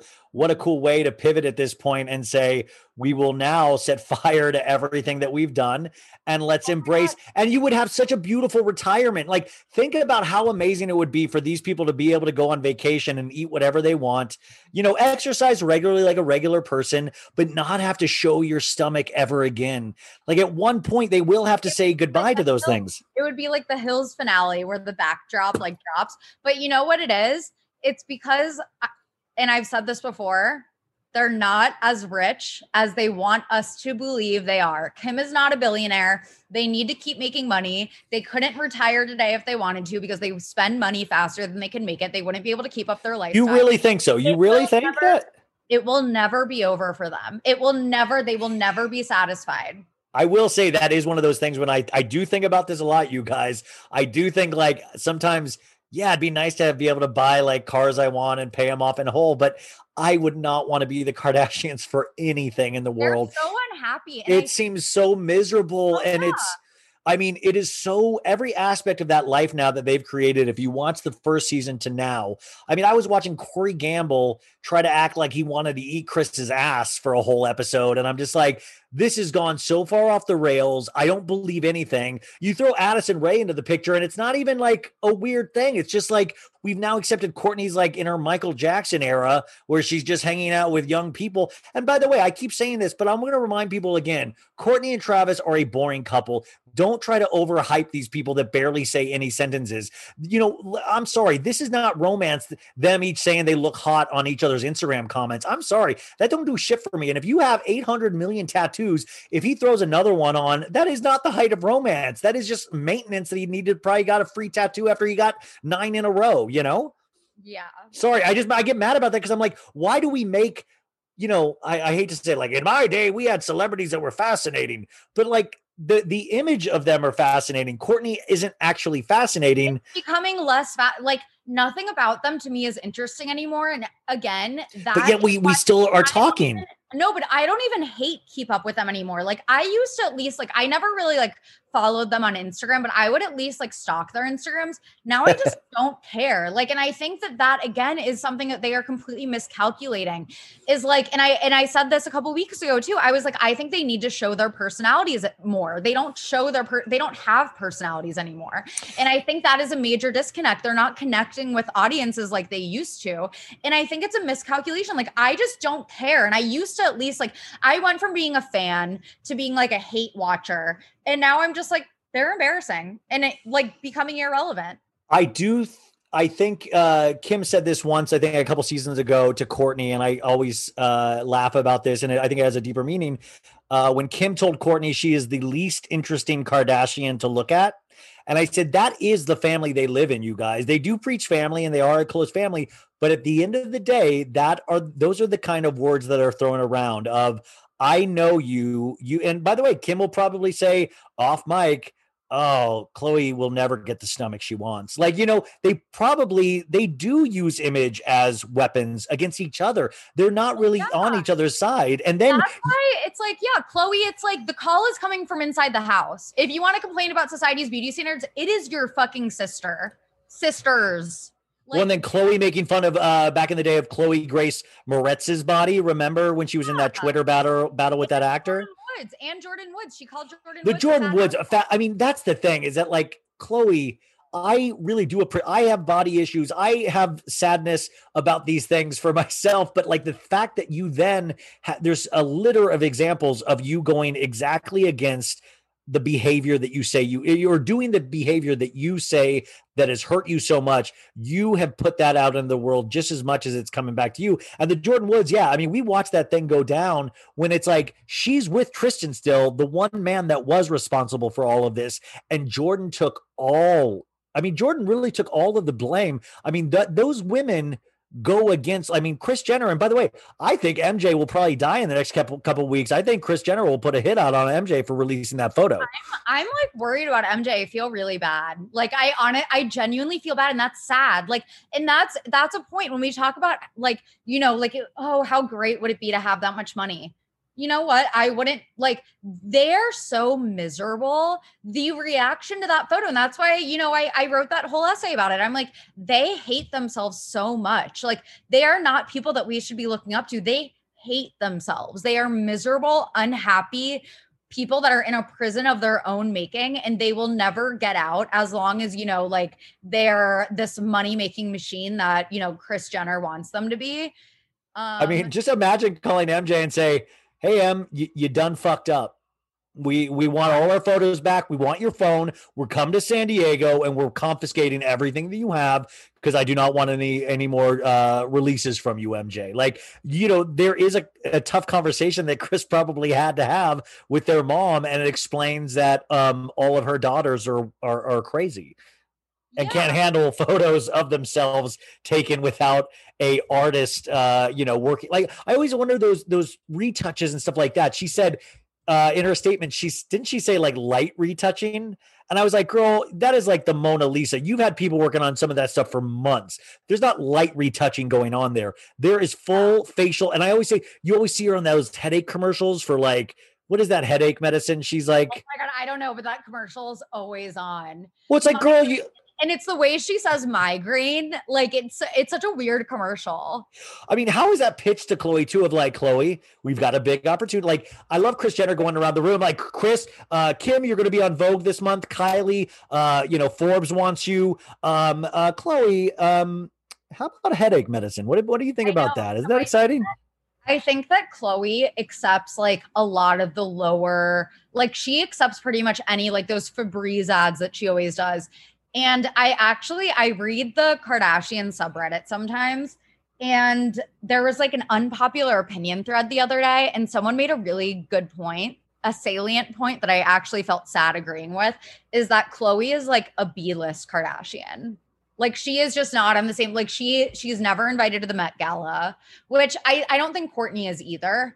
I mean, Met Gala is a state of mind, and you really do portray yourself as a certain kind of celebrity to get there. And you're right, Khloe um, does not present herself in a way that the Met. I mean, the Met Gala really is like interesting people, artistic people. I mean, Kim only got there because of Kanye. I mean, so they they ushered in um, you know, it, it's like in The Godfather when and the third one they they they gave a lot of money to the Catholic Church because they wanted to start, you know, being uh, not considered criminals anymore. And the Kardashians are the same way. They're trying to, you know, whitewash their image again and like present themselves as the first family and the the family the royal family if if you will and there's still that kind of you see these things like that happen this week and i'm like i just don't think they're ever going to fully get there well, society is just rapidly changing. And like, that's why I'm like, the Kardashians need a rebrand because they are a brand and they need a rebrand. It's just not a cool brand anymore. It's like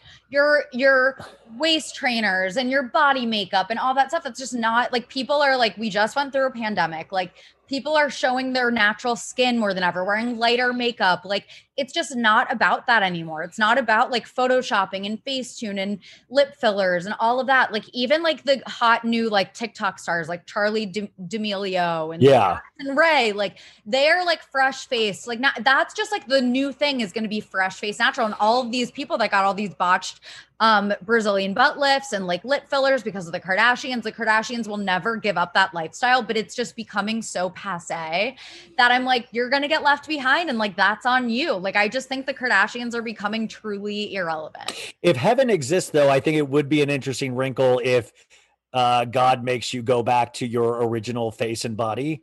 Like God's like, I'll let you in, but you're not coming in with all that surgery. Like you're going back to initially how I made you. And well, like Kardashians I aren't going to heaven. okay,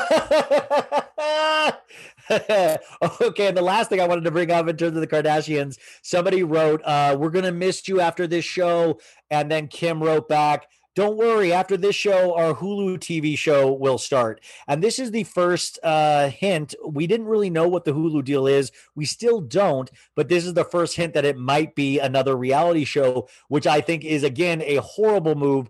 If you guys are watching this season or listening to me recap it, it sincerely needs to be taken out in the back and shot. They are so on their last legs of this show. It is painful. They're doing all scripted uh, shit and they cannot improv uh, to save their lives. They are really going out uh, with a whimper, and I do not think they need any kind of other reality show unless they really decide to make this one real. Yeah, so I I think the yeah I agree with that, and that's why I stopped watching the Kardashians forever ago because it's so boring and just like fake now. But that's yeah, I'm like they need to go back to being relatable and funny and showing their personalities because that is what made them famous to begin with. Like that's what made them so successful. Like I just don't understand why they don't grasp that. Um, yeah. And again, like I work in marketing, so I think about mark. I think about brands. Like I think about how to brand, how to market something. I'm like they are doing it all wrong right now. Like they are not the marketing geniuses that we make them out to be. But um, there was something else that I was going to say there, and I just like have the worst ADD, so I forgot. Um, but wait, we were saying the show. Oh, what I think would be interesting is Kim and just all of them in general showing the behind because I feel like the show just focuses on their like stupid like fake personal drama and like the stupid fake like stories in the media and them dealing with like the fallout of like a story whatever it is I would be interested in seeing how they're how involved they are with their businesses. Like I would Yeah. love to see like behind the scenes of like like that is something I would actually watch is like like speaking of branding, like I would love to see like Kim behind the scenes at Skims or like even Khloe with Good American or like how involved Kourtney is with Poosh, which I imagine is not a That- lot. I mean, I would love to like sit there and watch. Say, Kourtney, I'm going to give you an hour. I want to see you write an article. She like, like right in front of me. It is so funny to think about because there's no way Kourtney does jack shit for that website at all. Like there's I don't even believe the website exists. I've never, I've never went to check it out, but I think it's a figment of somebody's oh. imagination. Oh yeah, the website definitely. By the way, like me just knowing how media websites work, even when you have like a big backer or you have, you know, like a lot of clicks, which I don't even think they're getting a lot of clicks. Um, and they have like affiliate programs. They make money through people buying products through the website. Um, but that website definitely isn't profitable yet. Like I can say that with like almost near certainty that Poosh isn't profitable. I don't know a single person that buys Kylie Cosmetics or KKW. I I have heard of people liking Skims, so I will say that Skims I think is legit. Yeah, Skims really. I, I I hear a lot of women talking about Skims, and I want male Skims. I would love uh, um, some male skim stuff. I want to wear something on my legs and my my waist. Yeah. So like, yeah. Oh, I mean, I'm not gonna shameless plug about a brand that I work on, but there is such Please. thing as that. There is such thing as that as What's it called? So um oh my god, this is so I I I believe in um journalistic ethics. I'm very Okay. ethics and morals. So I've always Sure. I wouldn't like shamelessly plug, but I work for a lingerie brand called Adore Me full time. And one of our brands, it's a it's a, one of our, you know, offshoot brands is called New Skin.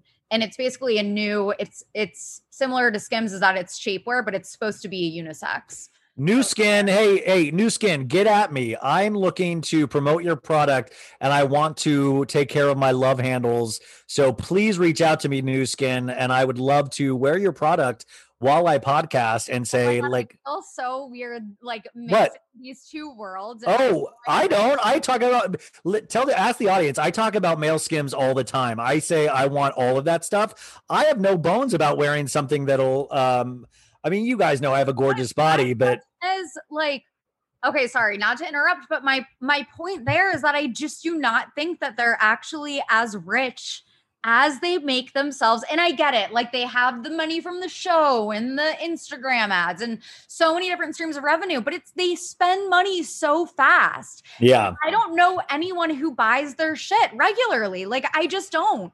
Like I really all whenever I see Good American, I was online shopping last night on shopup.com. Good American stuff is always on sale. Like that's what it's not clicking to me. I'm like, Well, did you see the uh, billionaire. Kylie and Kylie and Kendall are now at Kohl's? Yeah, like I'm sure, like I'm sure they are. Like they no one buys their shit. They're definitely not involved with that shit. They actually do have some cute stuff, but I refuse to ever buy it because like Kylie and Kendall's names are in it on it. And I actually was talking about that with someone in the fashion industry the other day, is that their Kylie and Kendall line has some cute stuff. But basically, my point is that Beyonce isn't a billionaire. Taylor Swift isn't a billionaire. Um, who else is there? Rihanna isn't a billionaire, and Rihanna has Savage Fenty Fenty, yeah. she has um her beauty lines how are two of the kardashians billionaires but uh, like i just don't believe it. I think it is all fake. And the forbes the web of lies thing i think they're doing the same thing for kim. And i think they released that kim billionaire news as a distraction because they were so fucking distraught over that khloe photo that they wanted any way to like get you know attention. I think it was just oh the time is right. Let's call kim a billionaire. Even though I, she's would- would- not. and Kris, Kris is like, uh, Travis, will you get a Kourtney tattoo, please, for the family? Um, exactly Okay, so we are starting to wind down, which sucks because talking to you, it goes so fast. Um, I love it so much. So a couple like quick hits. Uh, rest in peace, DMX. Uh, he passed away. Um, uh, unfortunately, uh, he uh, allegedly had an overdose and then suffered a massive heart attack. The thing that I thought interesting about this, and, and it might be a part of a larger conversation at another time, was I went back and listened to DMX's greatest hits. And the first song, uh, I was listening while I was hiking, And the first song, I was like ready to like, all gonna make me lose my. I was like ready. And then the first song was, you know, from the '90s, and it was literally all about like, you know, you fag, don't ever suck my D. I wouldn't let a guy suck my D. Da da da. And I forgot how prevalent in the '90s homophobic raps. It was part, it went hand in hand with hip hop. You had Eminem, you had DMX, and I thought it was so. And I listened to the whole album, and and you really do actually see his growth through his career to at the end it was very almost spiritual um, but i thought it was very interesting to see the progression of a career and how hip hop back in the 90s came from a very specific state of homophobic um, and it, this is all how they were raised. And I, I just thought it was very interesting.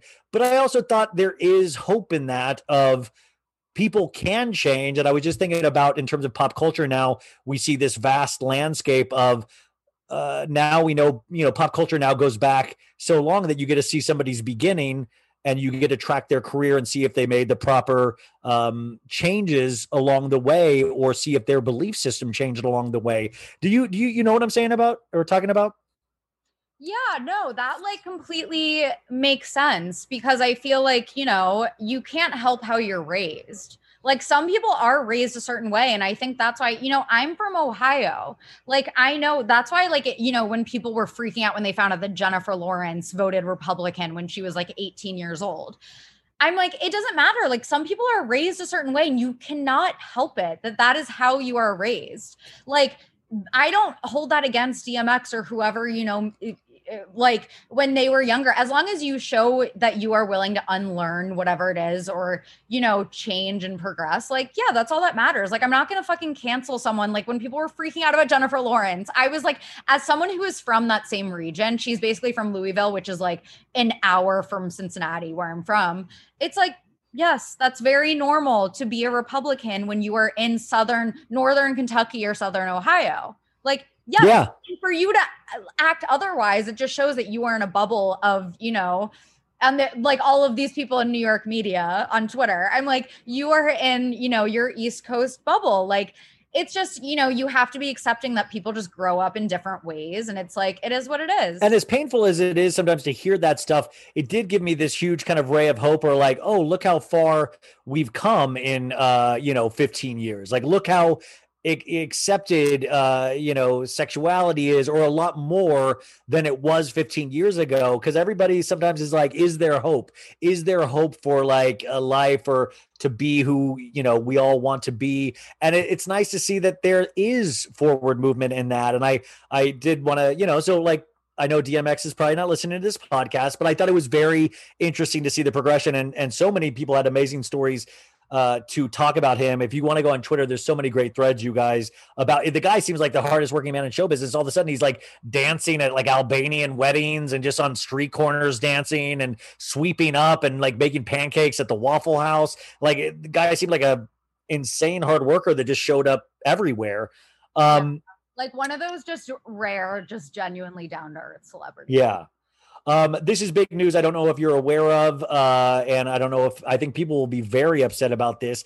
Supposedly, Real Housewives of Nashville is filming with one and only Jana Kramer and Jason Aldean's wife. Uh, and. Jana Kramer, I don't know a lot about except a lot of girls post about her, and a lot of girls don't like her. It seems like, and then people were explaining it to me uh, that she's dates this, she's married to this guy that cheated on her a bunch, and he had to come out as a sex addict, and she's always crying about their relationship on social media, which is like now we possibly have her as a housewife complaining about this on national television. I always don't get don't couples like this. Who she is or why she's famous or anything about her. Like I genuinely don't understand who she is, but I've been hearing her name for so long. This could be your next deep um, dive. This could be your next deep dive. But I'm not interested. I'm not interested. Her and her fucked up marriage, that I just that's all I know and I've been reading about it in Us Weekly for years and I still don't get Yeah, but also like who are you to begin with? Why do I even know your name to begin exactly. with? What did you do? Know why do I know her name? Who is Jana Kramer? I know her name and I don't know why and I don't care. And I just- But it's another person leveraging their family and leveraging their personal battles for fame. Yeah, yeah. I would actually watch like I would watch. I think there are so many good opportunities for housewives in Nashville. Like there is a great like like Kristin Cavallari. Like even though I wasn't a fan of her show, like I'm sure her circle of of friends there. Like I would, you know, watch Housewives with that circle. Yeah. But like Jana Kramer or like okay, I I've heard terrible terrible things about Jesse James Decker. I have too. Yeah so terrible. I actually can't I can't keep up with all the terrible things about her, but people have been telling me to like read her Reddit, her the subreddit about her family. Are they based in Nashville? I don't want her on Housewives, but I just feel like there are like just so many other It would be great if they got like an all unfavorable cast and they were like the Avengers of horrible women, you know? Like it's like every one of them brought something uniquely horrible to yeah. the show. Um okay, so I don't. I wanted to make a confession to everybody and to you is that, and this kind of blew up this week. I for a side job, I I clean this lady's toilets uh, twice a week, and uh, it's for extra money. And uh, no, of course, I am talking about Rachel Hollis. Uh, Rachel Hollis, which is I have never heard of Rachel Hollis until this week, and then all of a sudden she blew up, and I'm like, oh, Sophie must know about Rachel Hollis. This seems like somebody she knows, probably like the fast fashion lady. Uh, who's the fast fashion lady again that we talk about? Danielle Bernstein. Danielle Bernstein. So Rachel Hollis, all I knew is that she did this weird thing with the camera where she was like thin lipped and weirdly make-upped and her eyebrows were off and she was like i am unique and like who's to tell i have a toilet lady come and scrub my toilets twice a week because i i work hard to afford a toilet lady. And i'm like great i, I don't see the problem here. And then i guess she compared herself to a lot of like heroes like harriet tubman and and people uh-huh. like that. What is your i i mean like was she making the toilet later lady watch her shit as she cleaned? I mean, like, what happened here? Why the backlash? Uh, you know, she really she even posted an apology on Instagram, which is always when it gets good. Oh my god! First of all, my favorite part of that video is when she was like, because basically in that video she's like, "So yeah, I have someone clean my toilets twice a week," and someone was like, "Well, you're unrelatable." yeah, that was it. Yeah, that was it and she goes, "What makes you think?" And she goes, she goes really serious, like snap. She goes, "What is it about me that makes you think that I want to be relatable. There was just so much contempt in her voice. It was like, scary. yeah, she's like, my whole life I've been called unrelatable. And then she, so you guys, this is in the acting world, we call it a reversal. This is an acting technique is that at the end, and she did this multiple times throughout the piece, which I will use this as a monologue to get into Yale one day. But she, she, at the end, she goes, if I'm relatable, and then she paused and she like brought the camera to her face. She goes, I'm doing it wrong. Yeah. Like, so what you do is you go, you know, if I'm relatable, and then you go, I'm doing it wrong. Like you bring a high, low. And that's what she was doing the whole video. And I was like, how did this girl ever get successful to begin with? She's annoying as fuck. I don't know her at all. And I got annoyed within 30 seconds of listen. Like even just talking about a toilet scrubber, I was like, we don't, it's like Hannah and Des. We don't need to hear about it. She really thought she was like doing something. But yeah, it was the fact that she was like, she was like complaining about being called privileged but then she was like it's because i work my ass off without acknowledging all of the things that you know allowed her. She's you know white. She's conventionally attractive. She i mean even with those eyebrows. Um she freaking married like a disney exec. Like she literally has had you know a, a very very very easy cushy life. So for her to be like, I work my ass off, like as if she worked so much harder than those people cleaning her toilets, and then her apology, her first apology, she was just gaslighting everyone. She was like, What was it about me saying that I have toilet scrubbers that made everyone so upset? Hmm. Like she actually was like gaslighting. Hmm. So was it jealousy? Yeah, like it was. She was basically insinuating that. Like it was just very, very bizarre. She did. But what does she, Sophie? What does she do? Like I don't even know what she, she does. Author, but a lot of what she's written, she wrote like self help books, like "Girl, Wash Your Face." Like, ah! Wait, "Girl, Wash Your Face," "Girl, Scrub Your Butt." That's like one of the books that she wrote, but it came out that a lot of it was like plagiarized. and she like, plagiarized quotes from like Maya Angelou. Like she posted a quote once that was like, "Still I rise," and it was like, oh, that sounds familiar. her. So she's been in trouble a lot for plagiarism and she's always blamed her team. And then this time around, she did the same thing where she blamed her team again. And she basically was like, my team said that this would be okay. And it's like, no, take accountability for yourself. Oh, is their team called the Hall Squad? Maybe Wait, like Shaw? Squad, but like Hollis, like Hall Squad. Oh, the squad. Like the, I mean, what? Probably. No, or her team just doesn't fucking exist. And she's just looking for a scapegoat every time she fucks up. Like, It, Sophie, is she a girl boss? yeah, she is a girl boss and not in a good way, in the Okay. worst way possible. She sucks. Yeah. So it'll be interesting to see the fallout, or we'll probably just go to the next thing to be outraged about any day now. Uh, last couple of things Friends reunion shot this week. Matthew Perry posted a photo. I got really worried just because I wanted, I didn't know how Matthew Perry would show up because we've seen wild pictures of Matthew Perry in the past where he's had really long fingernails, he's fluctuated in weight, he supposedly had, he was in hospital for six months for a bowel injury. Like the guy, uh, you know, had like a, a, a Percocet uh, i- issue. So I was so scared, and he looked good with all. I, I was, I don't know why, but like it, it would be very sad to watch a friends reunion and to be like, you know, for them not to. I mean, for like somebody to look like near near death. You know, Are they all? Co- is even um Jen coming back? Everybody's coming back. Marcel the monkey is coming back. Uh, no, I don't know. No, everybody is coming back. They uh, David Schwimmer hinted that they will be in character for one scene, which uh, Sarah from Us Weekly last week said it'll probably be they'll do like an opening sketch in character, and then they'll go to an interview. I, I, I'm I'm I, you know it's fine whatever. Um, Never- I've never been like a massive Friends freak, so I'm like, okay, like sounds sounds fun. Like I'll watch it. I'm sure. Rude Ross. I can never look at David Schwimmer the the same ever again after hearing how rude he is. Yeah, I've heard that a lot actually. Like I and you could see it. You could see and by the way, I bet Ross was a dick, you know, like we just we saw we saw the funny cute Ross moments. I bet as Ross got older in that show, he was a, a huge dick. Um He always was. okay, last uh okay. Once again, Janet Jackson and Justin Timberlake are in the news for this damn Super Bowl performance from 2004 or 5. Uh, a, a stylist was in page six today saying that you know Justin knew what he wanted to do all along, and this was his thing because he wanted to to be on par with Britney and all of this stuff. And I just I totally am willing to give Justin so much blame and how dare you? And you ruined a lot of like a couple really good years of Janet Jackson's career. But like why are we still talking about this moment?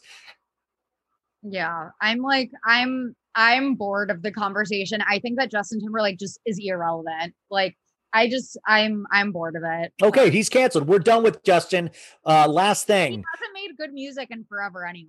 So were you a sexy back lover yeah, Sexy Back was good. And then since then, remember his like Man in the Woods or whatever? yeah it was like where he's trying to be Bon Iver. And I was like I think I I think I like this. I don't know. Um last this just came out today another DeuxMoi thing that cracked me up if this is true. And did you ever watch OC the Housewives or the yeah the the Housewives. Oh yeah, yeah, of course. So there was there was a a, a blind item in uh, Oh. DeuxMoi that It said Out- Vi- it- sorry, go ahead. it said Vicki G dating. I guess Vicki Gunvalson from Housewives of OC is not engaged anymore because I heard she is dating a 23 year old dude. Yes, yes, I saw that. And I was like, oh my God, I feel I feel like a groomer whenever I hook up with like a 24 year old guy. I cannot imagine Vicki, Vicki and a 23 year old. Wait, wait, Sophie. What do you, when you hook up with a 23 or 24 year old guy? Do you like do are are you teaching them love making techniques? Are you teaching them like how to like clean that? Like, are you like uh My Fair Lady in it, where you teach them how to talk correctly? What you what what is the experience when you when you take a younger man on? no, it's like actually like a joke between me and my friends that I actually just have happen to like just date younger guys usually. So yeah, You're like, it's crazy how that happens. I just date younger, hotter guys. it's like younger guys like me too. Like for some reason, the older guys just don't like me. They aren't into me. So like I'll take what I can get. But like, yeah, no, I always feel like when I'm like you know, when they haven't like heard of something or haven't done something before, I'm like, oh my God, I feel so, I'm like so much older than you. And really, I'm like, you know, well, now I'm 29, but like before I was like 28. And I felt like so creepy being so much older than these guys. But like, look at Vicki Gunvalson. That I mean, I, I, Vicki Gunvalson left uh, was not renewed her contract a couple years ago, and I was really okay with having her go. I did not miss her. I was like okay with it. I read that item, and I couldn't. It, it couldn't get out of my mouth fast enough that I want her back. The to to see her date a 23 year old man, and to have it potentially be somebody like Brooks, like a 23 year old scam artist that she has to pay for. I want to see. I want to see her love tank filled up. I want to see her walk funny uh, because she's been in bed with a 23 year old man. I mean, I, I, for some reason, that hit all my buttons of something that I would love to watch. Yeah, yeah. You want to see a 23 year old fill up her love tank. Same. yes, I want that for like, I would love to watch that too. I actually am back on like the. I don't want Tamara back. I don't either. Everybody loves Tamara. I just, I don't. no. I think she's contrived. her course. Yeah, she's contrived. She she always just if Tamara's gonna do one thing, it's like she will always stir the pot, which isn't always a good thing. It's like I don't want you to constantly be like spreading the rumors and then playing the victim. It gets old. Like that's what she always would do. She would like spread the gossip and then be like, "What did I do?" I'm like, "Shut up, Tamara! Like you're so annoying." So I'm over over Tamara. I would give Vicki another chance. Yeah, I with this, I I'm for some reason this got me back on board, so I'm excited to see this. Um, I share a birthday actually. Me, Vicki, um, Mariah Carey, and Quentin Tarantino all have the same birthday. I mean, when I I when I think of any of those people, I think Sophie as well. Like that is Isn't that dead crazy? on. Yeah. That's the four horsemen of the apocalypse. By the way, fun fact: Quentin Tarantino is really into feet. yeah, I actually knew that. I actually Yeah. Knew that. Yeah. Um, I'm not for what it's for the record, I do not have a foot fetish. Okay, right. That. Oh, actually, which is uh, that. That's what I meant to tell you when you were talking about that foot thing. Did you know you're on Wiki Feet? You have a 3.5 out of five star rating on Wiki Feet. Is that a real thing? Wiki It it is it is a real thing. Yeah, Wiki Feet is a website where they rate uh, stars' feet. Look it up, Wiki Feet. That's incredible. I But- feet would get like a zero out of five if that were real. You got a 3.5 out of five, Sophie. You're on there. wait, you're lying. That guy released your photos. I was gonna say there are photos of Instagram because I it's like a genetic thing in my family where my I love we're getting into genetics. I love that we're getting into genetic family. Th- you know, it's a DNA thing. I took a 23 and me. It said I had extremely large feet. Um, our second toes are longer than our big toes. oh, you guys are paying way too much attention to yourselves. You you you even bothered to notice that? No, that's a real thing. That's a real genetic thing. It's- okay, anyway. Yeah, that's why my feet are actually like Well, the website, you guys, actually does exist. And the only reason I know is because when Charli Burnett from Vanderpump Rules came on the podcast, I was trying to think of interesting things to ask her because I didn't really know much about her from the show because she had very limited screen time. And I found out she was on WikiFeet. And the WikiFeet is a wild website and they really judge your feet. They're like plump middle toe, love that. Do not love the arch. Like they really get into the minutia of people's feet. And I was like, this is a whole culture. This is worse possibly than QAnon.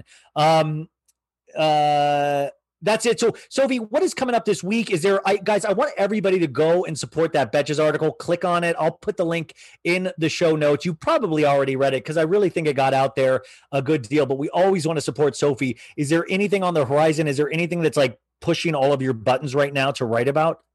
Um oh my god. Well, first I need to get settled into my new apartment. Yeah. So, are you loving it? A bit. By the way, Oh, that was the other. Sophie on Twitter, after she said she was in love with the uh, the moving guy, she also then did the classic celebrity at Spectrum. It is not working in here. I must talk to you now. Oh my god, this is the best story that I'm so glad you brought up because I've been meaning to tell someone the story without like, Please.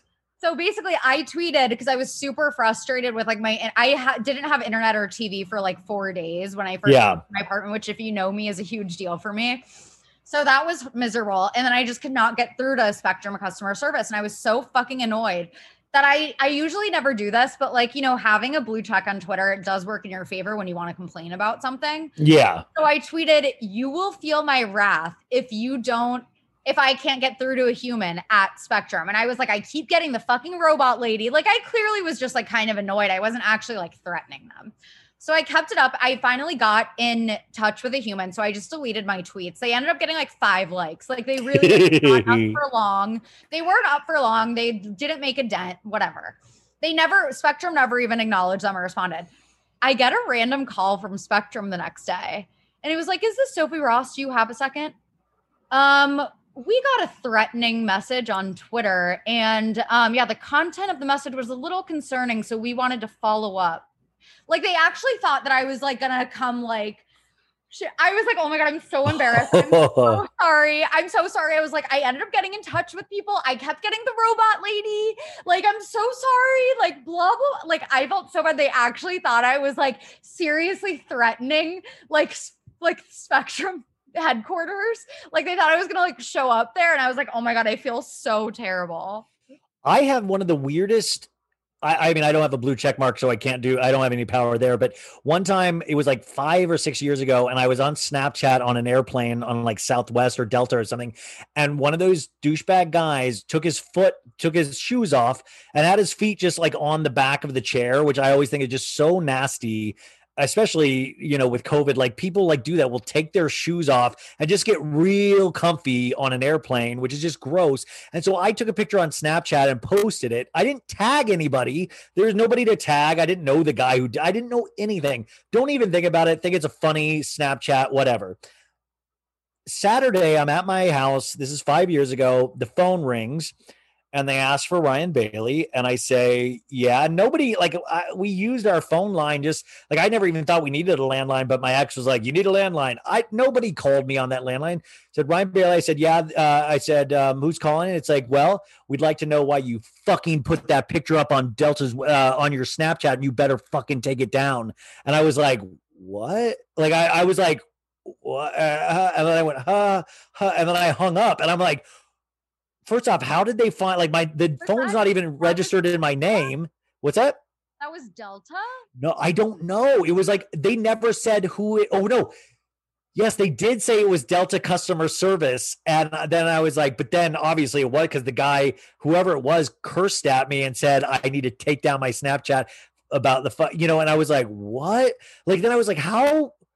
I was like, is it the guy I took a picture of that there would be no way he would have found? Like, how would he have found? Like, I, I, I didn't even have that many followers on Snapchat. It was the most bizarre. I never figured it out to this day, but it was one of the eeriest calls I'd ever gotten. That is so weird. With the spectrum one, I understand it. Like I get it. I was like, I'm I'm sorry. Like I apologize profusely. I was like, I promise I'm not a Karen. And the guy was like, Haha. he was like, I know how it is. Like he ended up like, you know, we were friends by the end of the call. But like Oh yeah, by the end of the call, you were like, "Are you single? What's going on? Like, how are you up? What are you? What are you? do You, you know where I live, obviously. I was like, what are you up to? You have a was like- beautiful voice." And he was like, This is Jake from Spectrum. Jake, what are we working with in terms of abs? Are you 23? I, I have a program where I mentor uh, young uh, men, um, just helping them get their start. You know, a young program. Like- yeah, it's it's called Outward Bound, the Sophie Ross edition. You know, we we really correct behavior, get them in line. I actually make way I'm like I make so many jokes about it how I I like actually do feel like so like creepy. I'm like I am a groomer these 24 year old guys but they're the only ones that like I I mean I think there's like a 50 shades of gray movie in here somewhere, you know, like there is a contractual negotiation that should happen between before you hook up with any of these 23 year old, you know, it should be like, do you have Twitter? Can you read? Like what's the highest grade you accomplished, you know? Um oh Sophie Ross, you've done it again. I could talk to you for another hour, but at least you'll be coming back next week, hopefully, and we will continue this conversation, which is always amazing. Uh, guys, all of our information will be on the description. Uh, is there anything you're looking forward to this week? Anything coming up for you? Top Chef. I'm so excited. Wasn't it? Isn't it good? Like I forget. I I forgot how. It's so funny because like Top Chef is so underrated as a Bravo show because it doesn't have like, you know, like the petty drama. and Except their the talent and it, it involves talent. It involves a real talent. Yeah, except I will say the first season. Remember the first season with Cliff, who like shaved? They shaved Marcel. Yes. The second season? But that was the Second. last time they really had like petty drama. Like they don't have petty drama. It's just about talent. Like I love it. But and also chefs have a very special kind of cockiness. And I always love to see like they all seem to have some sort of chip on their shoulder or a massive insecurity where they end up are way better than they ever think they are. Yeah, and I actually have a crush on one of the contestants this season. Surprise, surprise. No shit. Wow. By the way, also, Sophie, if you do when you do land a guy and they want to be with you long term, Oh my no, god, I, hate how you just phrase that. When you do land a guy, no, no, no, no. I don't mean like when you decide you want to be with somebody long term again. You could be with multiple people. I get nervous that the guy you're with is going to be insanely jealous because you love so many guys. I mean, that's why I need to be with a secure man. hey, if there's any secure men listening, uh, please email us at so bad it's good with Ryan Bailey at gmail.com. And uh, I don't know. So, Sophie, you are ama- like, I think anybody would love you. You are, uh, now I'm just going to talk myself into a circle. So, um, we will talk to you next week, Sophie. Yes, yes, for sure. Can't wait. And also just don't cancel me for anything I've said on this episode. I feel like I like said so many inappropriate. Wait, what did you say? What did you say that was bad in this one? that I Say, like say it again. 24 year old Oh, I think we all know that that's that at that point. That's, you know, um, sold feet pictures for money on the internet. wait, wait, wait. Well, do girls like do girls send out the same nudes to guys or do they take nudes new that nudes each time? So that was something I actually made a mistake of doing was that I I took a screenshot of one of my old nudes to send to someone and um it when you take it cuz when basically when you use an old nude and the person like saves the picture they can see what time that it's at. So Okay. so a trick is to take a screenshot. But when I took the screenshot, it left in like part of my like it left in like the little bar from Snapchat. So you could tell that it was a screenshot that I had taken. It wasn't just like an organic photo. So yeah. So if anybody wants to send me nudes, please hold up a newspaper with today's date on it. I want to make sure it's a fresh nude, okay? fresh nudes only from here on out. That's what Khloe Kardashian's gonna do next time. So. yeah. Well, but that's that's the other insane thing about Khloe is that she like said she's like not going to do any of this and then proceeded to post two videos doing everything that we wanted her to do. Like, I mean, how bizarre is it? Like, are we like that's what I was saying? Like, we should tell Khloe we don't believe her social security number is this, and then she'll give us her real social security number because she's so desperate to be right, you know? Exactly. She's like a stupid hypocrite. She's a stupid hypocrite. And I'll leave it at that. And they all are. I'm not just saying Khloe used to be my favorite, but they all are stupid, stupid hypocrites. And again, like I've been saying this whole time, they are not the marketing geniuses that we've made them out to be. They were in the right place at the right time. That's what I believe. And on that, happy Monday, you guys. Get this, your week is ahead of you. And uh, we'll talk to you next time, Soph. We'll talk to you next time. Betches.